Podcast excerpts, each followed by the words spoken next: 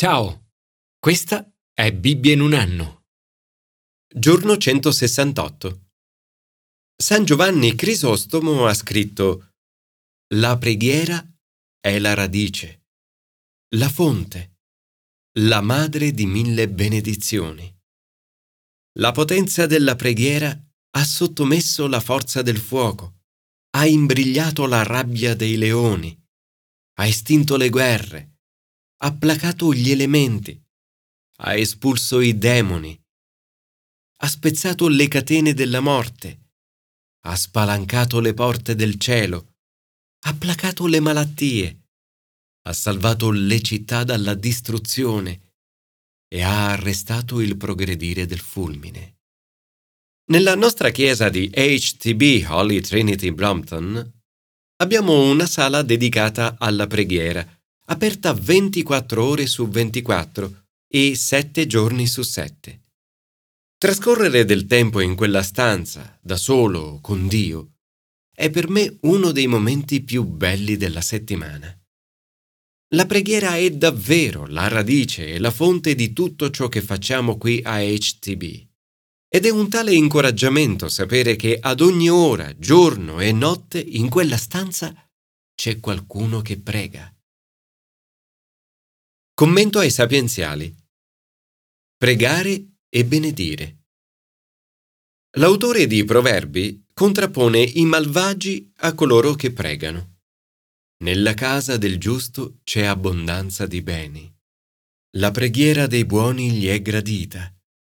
Il Signore ha in orrore la condotta dei perversi. Egli ama chi pratica la giustizia. Se vivremo in questo modo, porteremo grande benedizione agli altri. Un aspetto importante in tutto questo è ciò che diciamo. Le nostre parole possono trasformare le vite. Mentre la parola malevola è una ferita al cuore, una parola buona è un albero di vita. Nel mezzo di una discussione dovremmo sempre ricordarci che una risposta gentile calma la collera. Usare parole gentili è importante per guarire, aiutare e incoraggiare gli altri. Una parola buona è un albero di vita. Signore, aiutaci a pregare e ad usare le nostre parole per portare benedizione agli altri. Commento al Nuovo Testamento. Pregare con passione. La città greca di Antiochia era una delle capitali più ricche e cosmopolite d'Oriente. L'equivalente oggi di Londra, Parigi o New York. Era famosa per i suoi edifici e la sua cultura, ma anche per la sua decadenza morale e la corruzione diffusa. Barnaba viene mandato ad Antiochia e da lì inizia un processo che porterà la città a cambiare e a diventare riferimento e trampolino di lancio per la diffusione del Vangelo in tutto il mondo. La mano del Signore è con lui e con i suoi compagni. Un grande numero credette e si convertì al Signore. Dio si serve di Barnaba, il cui nome significa figlio dell'incoraggiamento. L'incoraggiamento non è adulazione o lode sterile. È come un raggio di sole verbale. Non costa nulla e riscalda il cuore degli altri, ispirando la loro speranza e fiducia nella propria fede. Tutti noi abbiamo bisogno di persone come Barnaba e noi stessi possiamo essere come Barnaba per gli altri. Barnaba esorta tutti a restare con cuore risoluto, fedeli al Signore, da uomo virtuoso qual era e pieno di Spirito Santo e di fede. E una folla considerevole fu aggiunta al Signore. Nuove persone si aggiungono alla Chiesa, e non per un'esperienza morde e fuggi. Rimasero insieme un anno intero in quella Chiesa e istruirono molta gente ad Antiochia per la prima volta i discepoli furono chiamati cristiani. Viene poi stabilito un modo per gestire le finanze. I discepoli stabilirono di mandare un soccorso, ciascuno secondo quello che possedeva. Un principio questo importante. Chi può permettersi di contribuire economicamente lo fa anche per coloro che non se lo possono permettere. Questo, per la Chiesa delle origini, è un periodo di grande benedizione e crescita. Ma assieme a questo non mancano contrasti e opposizione. Il re di Giudea, Erode Agrippa, ha un'indole crudele. Perseguita i cristiani. È un politico senza scrupoli che vuole guadagnare popolarità presso il popolo. Fa giustiziare Giacomo e riguardo a Pietro progetta un linciaggio pubblico. In carcere Pietro è sorvegliato da quattro squadre di quattro soldati ciascuna, il doppio delle guardie abituali, e trattenuto da catene ad entrambe le mani. In quel momento stava dormendo. Non c'è cuscino più morbido di una coscienza pulita. La Chiesa primitiva si trova qui ad affrontare una sfida molto difficile, una situazione apparentemente impossibile da risolvere. La loro risposta è strabiliante. Pregano. È scritto, dalla Chiesa saliva incessantemente a Dio una preghiera per lui. Un esempio, il loro, che ci insegna molto su come pregare. 1. Pregare Dio. Quando preghiamo, non parliamo solo a noi stessi e non lo facciamo per far colpo su chi ci ascolta. Pregare Dio significa dialogare con Lui, significa entrare in contatto alla Sua presenza chiedendo e ricevendo. 2. Pregare insieme. La Chiesa si unisce in preghiera. Dalla Chiesa saliva incessantemente a Dio una preghiera. Il Nuovo Testamento insegna molto sulla preghiera personale ma ancora di più sulla preghiera comunitaria. 3. Pregare con passione. Ci sono due ragioni per cui potevano decidere di non pregare affatto. Primo, Giacomo era stato giustiziato. Dio non aveva risposto alle loro preghiere per Giacomo. Non sappiamo perché. Ma questo non impedisce loro di pregare. Secondo, la situazione di Pietro è disperata. La scelta è tra rinunciare a pregare o pregare con passione. La parola greca ektenos, qui tradotta con ardentemente, è usata per descrivere un cavallo che va al galoppo. Denota la muscolatura tesa di uno sforzo strenuo e prolungato come quello di un atleta. Quel saliva incessantemente suggerisce che la loro preghiera non è una tantum, ma continua e prolungata. Sono perseveranti. 4. Pregare per gli altri.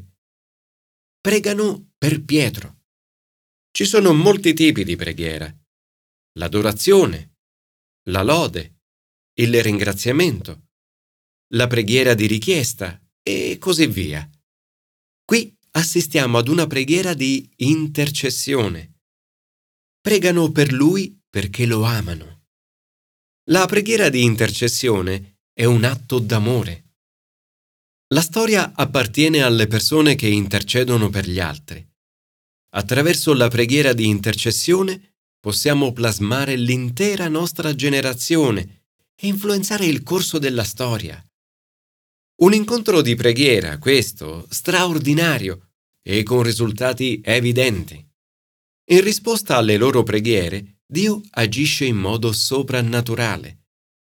La notte prima del processo, Pietro viene liberato. Dio interviene con visioni, angeli e catene che cadono. Gli ostacoli vengono rimossi. Le guardie non impediscono la fuga dei prigionieri e la porta di ferro della città si apre davanti a loro. Pietro si presenta così all'incontro di preghiera. Una visita così straordinaria e inattesa che Rode, la ragazza che apre la porta, si dimentica di farlo entrare e nessuno crede che sia davvero lui. Praticamente dicono a Rode che è fuori di testa.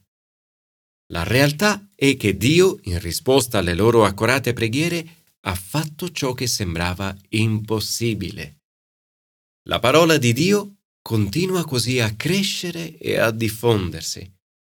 John Stott ha detto questo capitolo si apre con Giacomo morto, Pietro in prigione ed Erode che trionfa.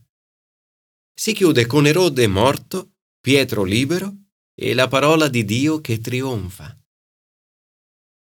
Signore, aiutaci a pregare come la Chiesa primitiva. La tua mano sia con noi, perché possiamo anche noi vedere un gran numero di persone credere e rivolgersi a te e alla tua parola. Commento all'Antico Testamento. Pregare per ricevere sapienza. Per assicurarsi un lungo mandato, Salomone liquida tutti i suoi nemici. Quanto è diverso il modo di agire di questo figlio di Davide rispetto a Gesù, il figlio di Davide, che ha portato vita ad ognuno di noi e ci ha insegnato ad amare i nostri nemici. È lui che regna in eterno. C'è però una cosa che Salomone fa sicuramente bene. Dio gli dice, chiedimi ciò che vuoi che io ti conceda. La sua risposta è grande, dimostra umiltà e riconoscimento del suo bisogno di Dio. Prega così, concedi al tuo servo un cuore docile, perché sappia rendere giustizia al tuo popolo e sappia distinguere il bene dal male. Dio si compiace della risposta di Salomone. Gli dice, poiché hai domandato questa cosa, e non hai domandato per te molti giorni, né hai domandato per te ricchezza, né hai domandato la vita dei tuoi nemici, ma hai domandato per te il discernimento nel giudicare, ecco, faccio secondo le tue parole ti concedo un cuore saggio e intelligente. Uno come te non ci fu prima di te, né sorgerà dopo di te. Ti concedo anche quanto tu non hai domandato, cioè ricchezza e gloria, come a nessun altro fra i re, per tutta la tua vita. Gesù ha detto, cercate invece anzitutto il regno di Dio e la sua giustizia, e tutte queste cose vi saranno date in aggiunta. In effetti, pregando per ricevere sapienza, Salomone cerca prima di tutto il regno di Dio e Dio gli risponde che di conseguenza avrebbe ricevuto tutte le altre cose in aggiunta. Il dono della sapienza non è concessa solo a Salomone. Giacomo scrive Se qualcuno di voi è privo di sapienza, la domandi a Dio, che dona a tutti con semplicità e senza condizioni, e gli sarà data. Signore, ho bisogno della tua sapienza. Ti chiedo un cuore saggio e sensibile in ogni situazione che dovrò affrontare. Ti prego perché la sapienza che viene dal cielo sia innanzitutto pura poi pacifica, mite, arrendevole, piena di misericordia e di buoni frutti, imparziale e sincera.